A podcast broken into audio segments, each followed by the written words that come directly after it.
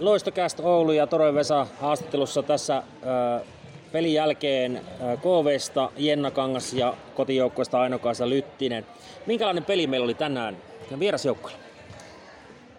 Meillä oli kyllä oli aihiot ottaa tästä kyllä pisteet kotiin ja koko joukkue taisteli ihan loppuun asti, että saa kyllä olla tyytyväinen ihan jokaiseen yksilöön joukkueessa. Joo, ja Aino Kaisa oli tuolla kotijoukkueen maalissa aloittavana maalivahtina. Minkälainen peli maalivahdin silmä? No ihan hyvä suoritus. Oli niin kuin Ankota tänään, että kivasti saatiin onnistumisia laajalta rintamalta. Mutta... Joo. No tota, tässä on nyt muutama peli taustalla ja takana ja molemmilla oli tänään äh, ensimmäinen piste mahdollista, tai tavallaan, että pisteitä ei ollut. Äh, miten tästä eteenpäin menee KVlla?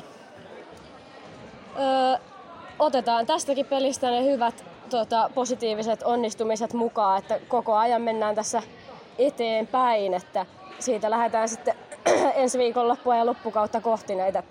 Saatiin hyvää hyökkäyspään peliä tässä pelissä, että maaleja rupeaa tulemaan pikkuhiljaa. Kyllä. Ja Aino sitten miten kotijoukkueen ja Ankkojen matka jatkuu tästä eteenpäin? No toivottavasti, että nyt kun saatiin tämä pisteteli auki, että alkaisi tulemaan sitten loppupeleistäkin niitä pisteitä, mitä nyt tarvitaan. Tarvitaan sitten. Joo, no mites tuota, mitäs me sanotaan tuonne kuulijoille ja tsemppiä noille junnupelaajille? Altas mä? No aloita vaan, joo. äh, olkaa niin paljon, käykää tota, omatoimisesti vetelemässä ja käykää kattelemassa pelejä, että sekin opettaa paljon ja seurailkaa siellä niitä idoleilta ja ottakaa sieltä vinkkejä mukaan ja olkaa aktiivisia ja syökää, nukkukaa, levätkää. Joo, entäs sitten? Mäkin sanoisin niitä samoja ja sitten, että unelma, unelmakaa isosti ja menkää niitä tavoitteita ja unelmia kohti.